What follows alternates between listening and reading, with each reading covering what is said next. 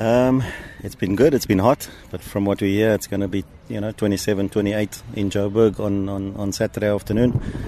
So um, good preparation, but um, yeah, it's going it's going you know it's going well. We we're trying to con- convert and focus. You know, um, converting the energy. That's four draws now. Three of those draws we've been in front. You know, at some stage in the game. Leading towards the end, and we just haven't converted it. So we've been working on a couple of things, but uh, yeah, so far preparation's going okay. Um, as you said, you know, we're going to be away from home for at least five, six nights. Um, we'll leave Friday, and we're going to remain in Joburg, train in Joburg, and then make our way to to play Amazulu. You know, on Tuesday we'll go to Durban, probably late on Monday afternoon. But yeah, all focus is on the next game. We're not too worried about Amazulu at the moment. Confirmed, you know, Tassi long-term injury. Um, uh, now joined him for the next six weeks. And that's a very versatile player, you know, who can fill in for us at centre back and and play in the midfield. So we've just been hit by this this bad luck now. So it's just almost one after the next, you know. But um, we stay positive.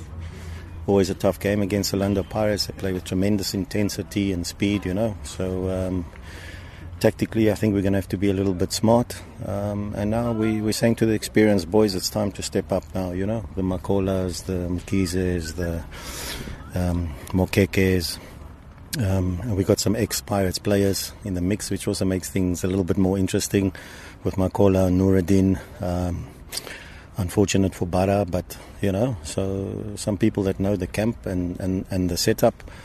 And uh, hopefully that also helps us through a little bit.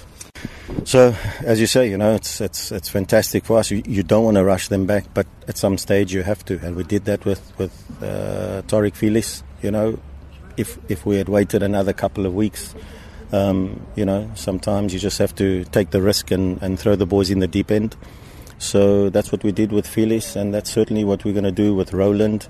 Uh, Kwasi's a little bit further off, but as you say, back in full training, full contact you know, to have two boys like this um, with the experience they have uh, back in the squad just couldn't couldn't come at a better time.